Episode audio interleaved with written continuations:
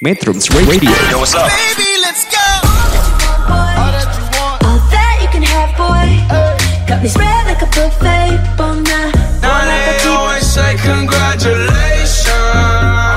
Come and strip that down for me. I'm on my way. Girl, come and strip that down for me. Yeah, yeah, yeah, yeah. Metrums Radio, media terintegrasi kaum muda. Selamat petang, metronom apa kabar? Semoga senantiasa sehat dan selalu dalam lindungannya. Selamat menunaikan ibadah puasa bagi metronom yang menjalankan. Kami juga ingin menyampaikan selamat Hari Raya Waisak bagi metronom yang merayakan. Teriring doa dalam damai dan tenang, semoga membawa kesejahteraan dan kebahagiaan bagi semua makhluk. Baik metronom, pada hari Kamis, tanggal 7 Mei 2020, acara arah pandang, bincang ideologi dan politik internasional adalah topiknya Diplomacy in the Middle East, relasi Amerika Serikat. Bersama narasumber kita, Setiawati Dian Awalina, dari program studi hubungan internasional pada International Women University Bandung. Selama satu jam ke depan, metronom akan diajak berjalan-jalan di kawasan Timur Tengah pada suatu masa ketika pertama kali Amerika Serikat mulai meningkatkan perhatiannya pada kawasan Timur Tengah.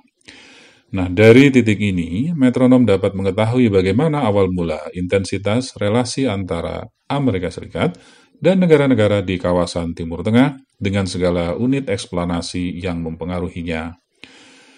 Sebenarnya, selain Amerika Serikat, waktu itu di kawasan ini juga hadir aktor-aktor unit analisa lainnya, seperti Inggris, Prancis, dan tentu saja Uni Soviet. Akan tetapi, yang paling menonjol kelak adalah polarisasi antara Amerika Serikat dan Uni Soviet. Nah, untuk itu, acara arah pandang ini eh, pada petang ini mengupas relasi Amerika Serikat di kawasan Timur Tengah. Tapi tentu saja untuk lebih jelasnya, kita akan persilahkan narasumber kita, Mbak Dian, untuk menyampaikan pengantar obrolan kita. Selamat malam, Mbak Dian. Silakan. Selamat malam Pak Desmond, semoga kita semua selalu dalam keadaan sehat dan juga teman-teman metronom semoga kita semua selalu sehat ya. Nah Alhamdulillah petang ini saya dipercaya kembali untuk sedikit berbagi tentang diplomasi di Timur Tengah relasinya dengan AS. Nah sebelumnya saya mau mengucapkan turut berduka atas wafatnya Maestro Didi Kempot ya.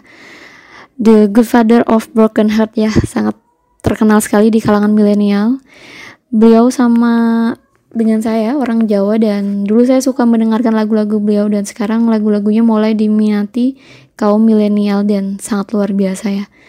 Semoga mendapat tempat yang terbaik di sisinya. Amin ya robbal alamin. Untuk diplomasi di Timur Tengah dengan AS ini akan cukup panjang ya teman-teman metronom yang ambil HI ini pasti paham kenapa ini menjadi sesi yang cukup panjang kalau dibahas ya. Nah, untuk pembahasan di sesi yang selanjutnya akan ada dua poin yang jadi kunci. Yang pertama itu adalah awal mula hubungan AS dengan negara-negara tim tank. Yang kedua adalah diplomasi AS di tim tank akan dibahas di sesi berikutnya. Baik metronom, panduan barusan merupakan tahapan paparan yang akan disampaikan oleh Mbak Dian selama satu jam ke depan. Oh ya, jangan lupa kembali eh, kami ingatkan kepada metronom bahwa Radio Metrum dapat didengarkan melalui mengunduh aplikasi Android Metrum Radio di Play Store Metronom, satu aplikasi menjelajah berbagai platform. Bagi pengguna perangkat Apple, dapat menyimak program arah pandang melalui App Store online, Radio Box, Radiosnet, atau Radio.net.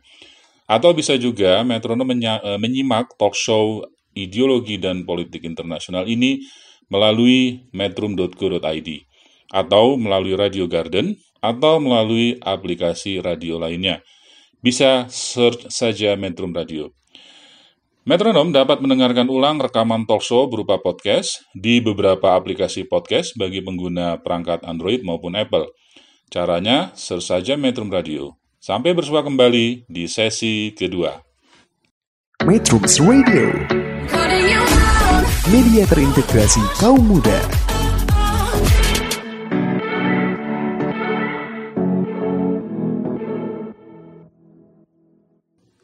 Metronom, kita sekarang berada di sesi kedua acara Arah Pandang. Saya teringat pada salah satu metode dalam membuat analisa politik internasional yang sempat terkenal di era tahun 1960-an dan metode ini kerap diusung oleh kelompok English School, yaitu metode tradisionalis. Eh, kebijakan luar negeri dikatakan menurut metode ini, kebijakan luar negeri suatu negara sangat erat dengan peristiwa yang pernah mendahuluinya di masa lalu. Eh, sehingga sering pula dikatakan bahwa kebijakan luar negeri yang mencerminkan perilaku negara tidak pernah datang dari ruang hampa. Nah, terkait itu, Mbak Dian, bagaimana awalnya intensitas relasi yang terjadi antara Amerika Serikat dan negara-negara di kawasan Timur Tengah ini? Ya, uh, di sesi awal ini uh, mungkin saya akan membagikan dulu yang beberapa poin yang menjadi highlight saya. Yang pertama adalah Hubungan Amerika Serikat dan negara-negara di kawasan Timur Tengah antara tahun 1947 hingga 1960 ditandai oleh dua hal utama. Yang pertama itu adalah munculnya banyak inisiatif yang diusung oleh Amerika Serikat dalam penyelesaian konflik Arab Israel. Nah, kedua adalah perbedaan pandangan kebijakan luar negeri AS di masa presiden yang berbeda. Misalnya, Presiden Truman, Presiden Eisenhower, Presiden Kennedy, maupun Presiden Johnson. Karena seperti yang kita tahu ya, setiap kali pemimpin itu punya idiosinkretiknya masing-masing. Meski sering dianggap berbeda, tapi sebetulnya mereka semua memiliki satu visi dalam politik luar negeri AS di Timur Tengah. Persamaan visi itu terlihat jelas ketika AS menangani konflik Arab dan Israel ketika AS memperkuat relasi dengan negara Turki dan Iran. Terutama ketika Iran belum masuki revolusi Iran atau masih berada pada masa Reza Pahlavi waktu itu. Ya, saya juga melihat bahwa banyak sekali inisiatif yang mereka lakukan di awal relasi itu di kawasan Timur Tengah. Tapi lalu bagaimana selanjutnya, Mbak Dian? Apakah eh, semua berjalan mulus sesuai harapan Amerika Serikat di masa itu?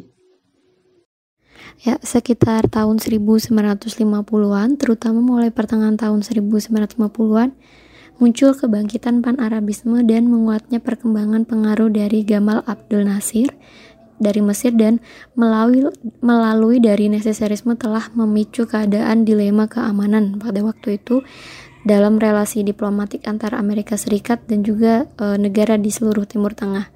Nah, isu pan-Arabisme dan nesesarisme itu dijuluki sebagai nasionalisme ala Arab. Itu juga sering dituding AS bersekutu dengan lawan ideologinya yaitu Uni Soviet. Nah, ini terkait e, yang pernah saya bahas dalam arah pandang kemarin tentang visi Republik Timur Tengah. Jadi para negara monarki yang saya sebut itu rata-rata ter, tergabung di kelompok ini dan menolak hegemoni AS di kawasan Timur Tengah meski akhirnya dilema ini bisa diatasi pada tahun 1964 ya di masa Presiden AS Johnson dan AS sedang terlalu sibuk oleh konflik Indo-China di Vietnam. Akibatnya perhatian AS terhadap kawasan Timur Tengah pada waktu itu menjadi penurun dan berkurang. Baik, tentunya memang ada pasang surut sepertinya dalam relasi Amerika Serikat di kawasan ini. Karena walau bagaimanapun, Amerika Serikat di kala itu juga tersita perhatiannya di kawasan Asia Tenggara, yang dikenal paling rawan eh, terpapar oleh efek domino komunisme yang digencarkan oleh Blok Timur. Dan kalau tidak salah, Amerika Serikat di kawasan Asia Tenggara ini menjalankan upaya pembendungan di kawasan yang disebut dengan political containment, terutama di Indo-China. Kira-kira Mbak Dian, agar memudahkan metronom mendapatkan poin-poin di awal relasi Amerika Serikat ini apa? Nah, hal yang paling utama dalam awal antara hubungan Amerika Serikat dan negara-negara di kawasan Timur Tengah, sebenarnya ada beberapa faktor. Nah, yang pertama itu ada dukungan awal yang diberikan AS terhadap upaya pemisahan Palestina menjadi dua wilayah. Satu wilayah yang dikuasai oleh bangsa Yahudi dan satu wilayah yang didiami oleh bangsa Arab. Nah, ini terjadi pada tahun 1947. Nah, yang kedua adalah pengakuan AS terhadap Israel di tahun 1948. Yang ketiga adalah dukungan AS terhadap kesepakatan pelucutan senjata dan masalah pengungsi pada tahun 1949. Nah, yang terakhir adalah uh, Tripartite Declaration di tahun 1950 yang melibatkan sejumlah negara di Timur Tengah yang sebenarnya bertujuan untuk kepentingan AS sendiri dalam membentuk sebuah rezim persenjataan baru dan menyusun pengaturan pengiriman senjata ke Timur Tengah. Baik metronom, demikian Mbak Dian dengan terang benderang telah membagikan kepada kita seluk-beluk awal bagaimana awalnya relasi Amerika Serikat di kawasan Timur Tengah.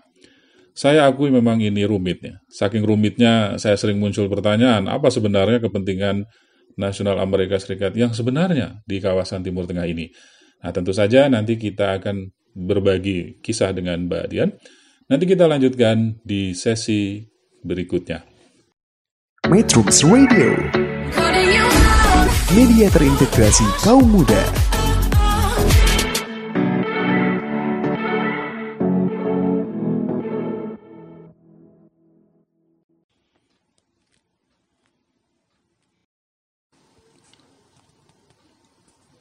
Metronom, kita berada di sesi ketiga. Tampaknya masih banyak detil-detil dampak perilaku kebijakan luar negeri Amerika Serikat di kawasan ini yang perlu ditelisik, terutama pasca Perang Arab-Israel yang pertama. Dan juga sudah mulai memasuki era Perang Dingin. Silahkan Mbak Dian. Ya, memang cukup panjang ya ketika kita membahas Timur Tengah, apalagi dikaitkan dengan AS. Nah, selanjutnya antara tahun 1953 hingga 1956, Presiden AS Eisen dan Menteri Luar Negeri AS sendiri, John Foster, tercatat dalam tahun-tahun itu telah meluncurkan serangkaian inisiatif politik yang bersifat rahasia ke kawasan Timur Tengah. Nah, beberapa di antara inisiatif itu yang paling terkenal dan terkait dengan masa depan relasi AS di kawasan Timur Tengah, juga Mesir dan Israel adalah sesuatu yang paling sering disebut dalam sejarah politik regional kawasan di Timur Tengah, yaitu tentang kesepakatan pemanfaatan bersama terusan Suez dan kesepakatan ini dikenal sebagai Johnston Plan. Nah, dalam kesepakatan itu Mesir dijanjikan menerima bantuan pada kondisi-kondisi tertentu yang tengah disepakati bersama tentunya. Nah, sementara itu dampak dari relasi baru antara Mesir dan juga AS ini adalah Inggris terpaksa meninggalkan keberadaan pangkalannya yang berada di sekitar terusan Suez di Mesir. Sedangkan Israel diperingatkan oleh AS untuk tidak berusaha memperluas wilayahnya keluar wilayah Israel. Ya, eh, Mesir sejak itu sudah tampil sebagai aktor berpengaruh di kawasan Timur Tengah.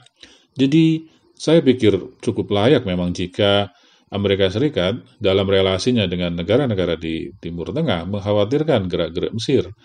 Apalagi kalau tidak salah, pemimpin Mesir kala itu cukup disegani baik oleh kawan dan lawan, lantaran mulai menggerakkan nasionalisme Arab melalui Nasserisme.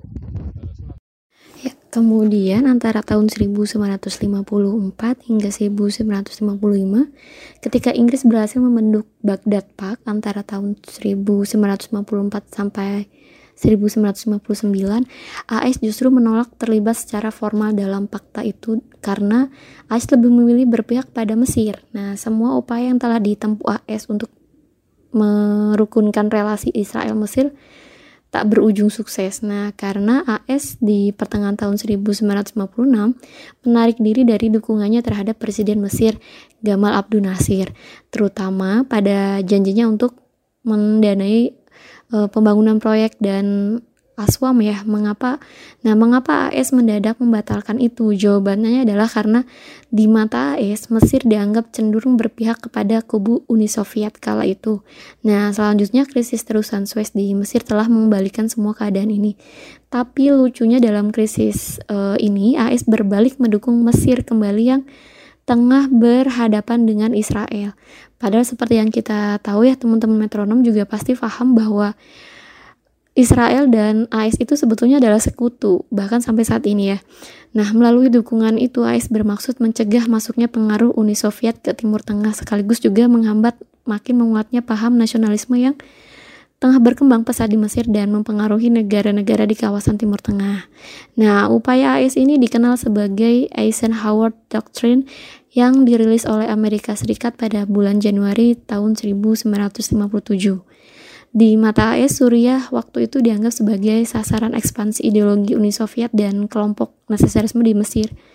Untuk mencegah itu, AS melakukan tindakan pendongkelan pemerintah yang sah dan dukungan negara Turki dan negara Irak. Tapi sayangnya dampak kebijakan AS terhadap Suriah itu justru di luar dugaan AS sendiri. Suriah berbalik arah malah beraliansi dengan Mesir. Antara Suriah dan Mesir lalu berdiri Republik Persatuan Arab. Nah, kehadiran dari Republik Persatuan Arab ini berlangsung mulai dari tahun 1958 sampai 1960. Memang nggak cukup lama ya, tapi di tahun 1961 sendiri, Suriah resmi keluar dari Republik Arab Pers Republik Persatuan Arab ini. Nah, tadinya uh, tidak lama setelah berdirinya Republik Persatuan Arab, giliran dari Lebanon yang mengalami krisis. Bahkan krisis itu dianggap terparah di kala itu dan di saat yang sama revolusi pecah di Irak tepatnya pada bulan Juli 1958 tahun yang sama dengan pendirian Republik Persatuan Arab ya 1958 tadi. Nah AS dan Inggris bukan membantu Irak sebagai sekutunya tapi malah mengirim bala bantuan militer ke Lebanon dan juga Yordania. Nah keadaan ini cukup rumit dan unik dan AS sendiri dan Inggris memutuskan mencoba membendung pasang naik revolusi pan-Arabisme di Timur Tengah. Presiden Gamal Abdul Nasir dan dari Mesir dan Presiden AS Eisenhower yang dari AS malah mencoba cara diplomasi untuk menyelesaikan krisis di Timur Tengah. Nah, lantas bagaimana dengan respon Mesir terhadap uh, usulan Presiden Eisenhower, Mbak Tia? Ya, masih di tahun dan sejarah yang panjang ya, antara tahun 1958 sampai 1964. Dampaknya terasa sekali pendekatan Presiden AS Eisen ke Presiden Mesir Gamal Abdul Nasir. Nah, kawasan Timur Tengah konfliknya cenderung mereda, relasi antara Gamal Abdul Nasir dan AS kian membaik, tapi di sisi lain para pemerhati politik Timur Tengah berharap Berharap sekali keadaan itu turut meredakan ketegangan antara negara-negara Arab dan Israel. Pada waktu itu di, mas, di mata AS, Gamal Abdul Nasir sendiri sudah dianggap bukan lagi sebagai ancaman potensial. Nah, terutama setelah Republik Persatuan Arab dibubarkan tahun 1991 dan kemudian ditariknya bala tentara Mesir dari wilayah Yaman Utara di tahun 1962 sampai akhirnya Iran berubah dan mengikuti keinginan AS. Nah, literasi dan pendidikan menyebar ke seluruh antero negeri Iran, tapi di sisi lain juga muncul penolakan terhadap kehadiran AS di Iran. Ini memang uh, sebuah transisi ya. Uh, hingga periode 1960-an, Iran berkat cetri yang ditimbulkan oleh AS tempat dijadikan panutan model pembangunan negara-negara di dunia ketiga. Nah, di saat yang sama, AS juga mengembangkan relasi antara Iran, Israel, termasuk juga relasi antara Turki dan Israel. Iya, memang eh, jangan-jangan berlaku juga dalam pola interaksi politik internasional bahwa tidak ada musuh abadi, melainkan kepentingan saja yang abadi. Kira-kira apa lagi nih yang paling menonjol dalam relasi mereka di Hal lain yang paling mencolok di kawasan Timur Tengah terkait relasi Amerika Serikat dan Timur Tengah terjadi di negara Iran. Apa yang terjadi di negara Iran itu tidak lepas dari upaya AS untuk membendung pengaruh Uni Soviet di kawasan Timur Tengah. Nah, boleh dibilang kasus Iran paling dramatis dan dari semua konflik di kawasan Timur Tengah. Uh, dulu pada tahun 1951, Muhammad Musadik mulai berkuasa sebagai Perdana Menteri Iran paling populer. Sebagai Perdana Menteri, ia lantas langsung melakukan nasionalisasi perusahaan minyak milik asing yang berada di Iran. Tindakan itu dianggap AS membahayakan perusahaan minyak AS di kawasan Timur Tengah, lalu di tahun 1953, Amerika Serikat bergabung dengan Inggris untuk menggulingkan Perdana Menteri Iran. Usaha ini dinamai sebagai Operasi Ajak. Nah, operasi ini berhasil, tapi penggantinya dianggap oleh sebagian besar negara kawasan Timur Tengah dan bahkan oleh rakyat Iran sendiri sebagai boneka barat.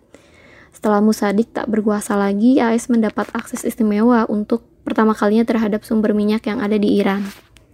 Iya, memang sepertinya relasi Amerika Serikat dan Iran ini sebaiknya mulai ditelusuri dari titik ini. Bukan... Masih tentang Iran dan AS. AS ingin menghapus citra tidak sah naiknya rezim baru di Iran dengan melakukan revolusi putih. Atau The White Revolution di Iran. Nah, motif di balik revolusi itu masih sebagai upaya AS untuk menandingi kekuatan dari pengaruh Uni Soviet di Timur Tengah. Caranya adalah mendorong terciptanya pembangunan di dunia ketiga, termasuk di kawasan Timur Tengah, khususnya di Iran. Akan tetapi di Iran enggan menanggapi keinginan AS melalui revolusi itu. Tapi AS tetap bersikukuh, menurut AS revolusi putih adalah ide terbaik untuk masa depan pembangunan Iran. Hingga akhirnya Iran berubah dan mengikuti keinginan AS, literasi dan pendidikan menyebar ke seluruh antero negara Iran, tapi di sisi lain muncul penolakan terhadap kehadiran AS di Iran. Hingga periode tahun 1960, Iran Berkat citra yang ditimbulkan oleh AS sempat dijadikan panutan model pembangunan negara di dunia ketiga. Di saat yang sama pula AS tengah mengembangkan relasi antara Iran Israel termasuk juga dalam usaha ini adalah relasi antara Turki dan Israel. Saya merasakan ini dilema, dilema sekali terutama bagi Amerika Serikat saya pikir. Seperti disampaikan di awal oleh Mbak Dian bahwa setiap presiden Amerika Serikat eh, diakui kerap berbeda kebijakan meski visinya tetap satu juga akhirnya. Lantas bagaimana dengan Presiden Kennedy? Eh, di sekitar tahun 1960 Presiden Amerika Serikat ini terkenal gara-gara peristiwa Teluk Babi di Kuba atau istilahnya kalau tidak salah insiden Teluk Babi. Eh, kalau tidak salah ini melibatkan sosok Fidel Castro pemimpin eh, revolusi di Kuba. Eh, bagaimana Mbak? Ya, masih di era Presiden AS, uh, yaitu pada masa uh, John F. Kennedy. AS mulai mencoba merintis program senjata nuklir untuk Israel. Salah satu tujuan Presiden AS sendiri waktu itu, Kennedy saat itu adalah mengurangi merebaknya kepemilikan senjata nuklir di dunia di Timur Tengah. Nah, sementara Israel adalah satu-satunya negara yang diizinkan oleh AS memiliki reaktor nuklir, AS memaksa David Ben Perdana Menteri pertama Israel supaya mau menandatangani kesepakatan non-proliferation treaty. Nah, dan mau membuka reaktor nuklir Israel untuk akses oleh Badan Pengawasan Keamanan Nuklir Internasional. Sayangnya, apa yang mau dikata ya, David Ben menolak. Nah, baru kemudian penggantinya yang bernama Levi S. Hall, S. Hall ya, saya kurang paham untuk penyebutannya. Nah, setuju dan mengizinkan investigasi terbatas pada fasilitas reaktor nuklir di daerah di Mona setelah AS mendapat jaminan dari Israel bahwa Israel tidak akan memulai serangan senjata nuklir di Timur Tengah. AS lantas mendesak Mesir supaya segera melucuti rudal jarak jauh yang diarahkan ke Israel. Nah, Presiden AS Kennedy juga terus berusaha membangun relasi yang baik antara AS dan Mesir. Baik metronom, Panjang sekali penjelasan Mbak Dian pada sesi ketiga ini. Saya rasa banyak hal yang dapat kita gunakan sebagai titik amatan untuk apa? Untuk lebih dalam tentunya mengungkapnya. Tentu tidak sekarang. Tentang kepemilikan nuklir oleh Israel ini kerap jadi contoh paling efektif dalam mengoperasionalisasi teori konstruktivisme. Mengapa Israel diizinkan tapi Korea Utara tidak diizinkan? Pertanyaan ini adalah pertanyaan yang paling sering eh, apa dilontarkan dan menjadi contoh paling efektif. Nah, tentu saja bagi Amerika Serikat, terutama jika ditilik dalam konstruktivisme, ada konstruksi sosial yang sengaja dibentuk sebagai usaha untuk mendefinisikan sebagai kawan atau sebagai lawan. Dalam hal ini, Korea Utara kalau dilihat dari konstruktivisme, seolah-olah dekonstruksi secara sosial sebagai lawan, sedangkan sebaliknya Israel sebagai kawan. Nah, itu sebabnya Israel diizinkan dan dan memang e, teori ini biasanya paling sering digunakan untuk menjelaskan perbedaan standar ganda terhadap Korea Utara dan Israel dalam kepemilikan e, nuklir.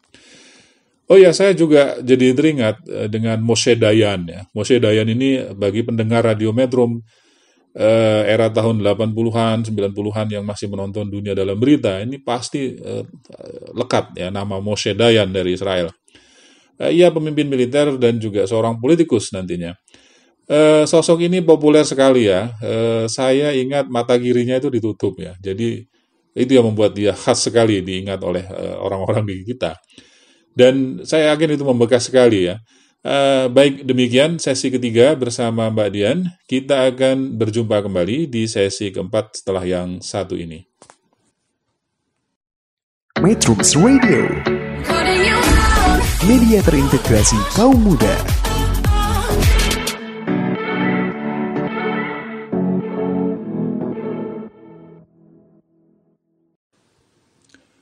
Metronom ini sesi terakhir, yakni sesi keempat, dari pemaparan Mbak Dian yang begitu runtun tadi soal awal mula relasi Amerika Serikat di kawasan Timur Tengah, kira-kira apakah Mbak berkenan membuat catatan penting terkait itu semua di penghujung sesi ini?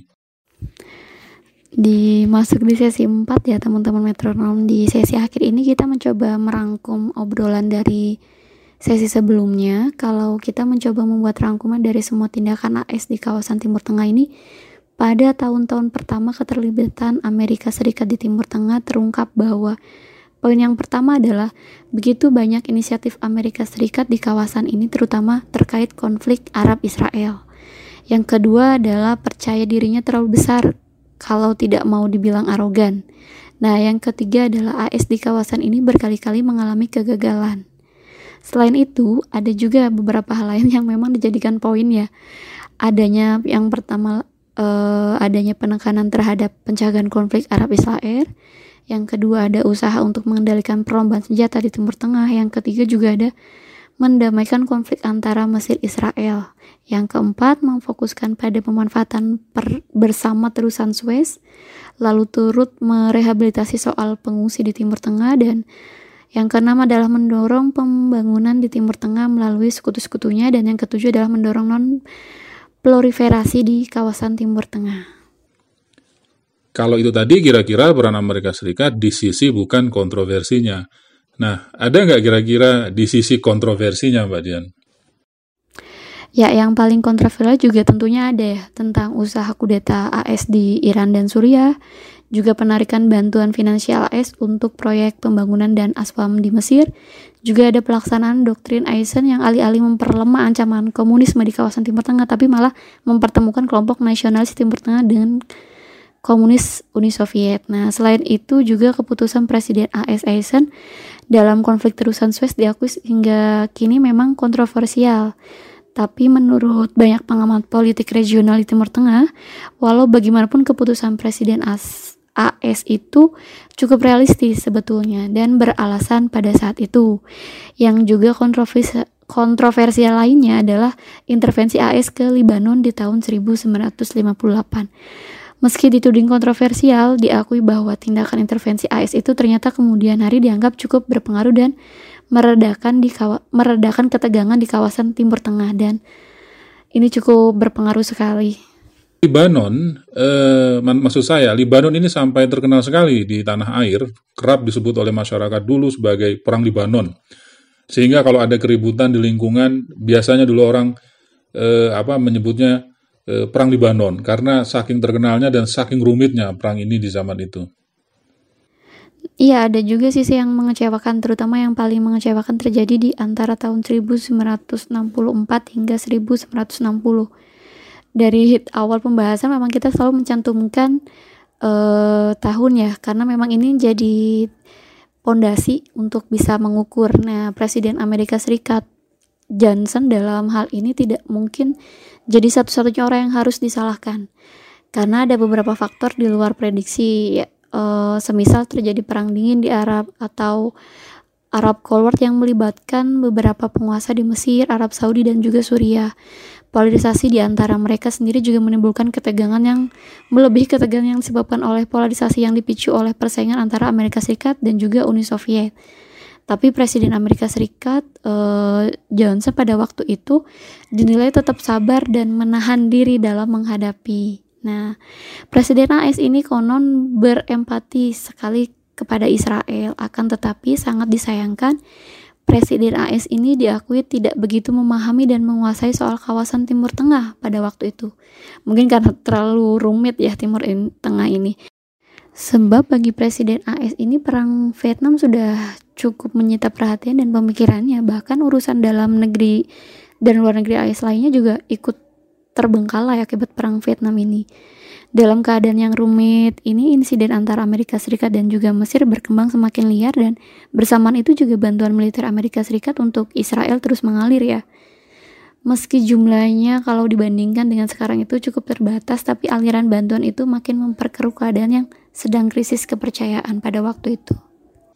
Ya, memang saya akui itu paradoks yang selalu disorot sebagai sebuah standar ganda yang dilakukan terhadap Israel dan negara-negara Timur Tengah lainnya. Ternyata memang sudah sejak dulu kala sudah ada. Hmm, pada bulan Mei 1967 terjadi krisis keamanan di kawasan Timur Tengah.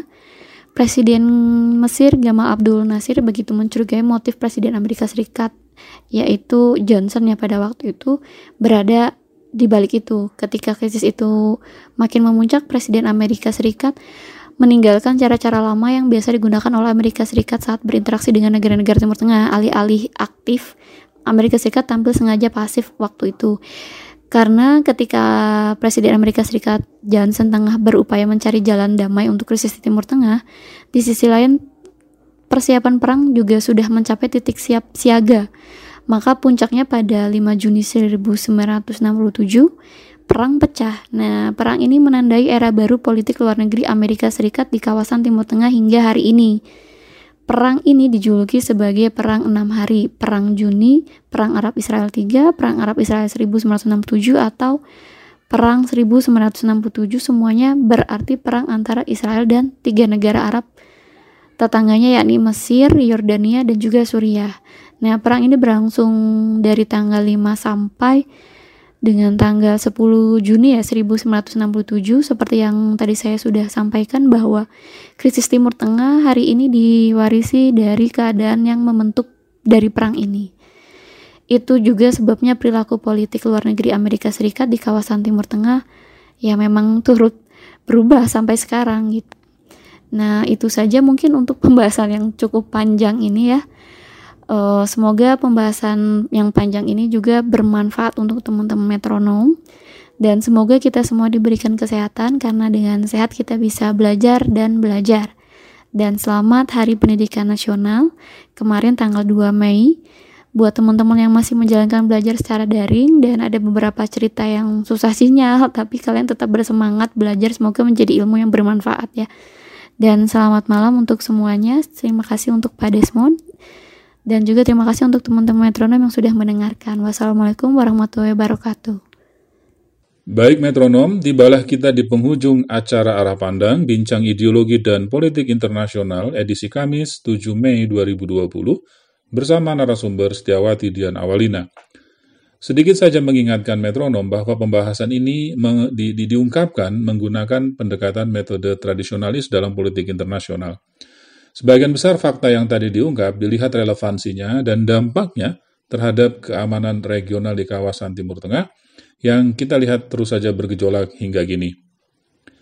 Terima kasih Mbak Dian, Setiawati Dian Awalina, Sinok asal Cimohong Brebes, pemerhati hubungan internasional dari Prodi Hubungan Internasional International Women University Bandung, yang telah bersama kita selama satu jam tadi. Terima kasih, sangat mencerahkan. Dan kami juga mengucapkan terima kasih kepada metronom yang telah bersama kita selama satu jam. Sampai jumpa lagi di pekan depan dalam acara Arah Pandang dengan topik yang lain. Selamat malam. Metrums Radio Media terintegrasi kaum muda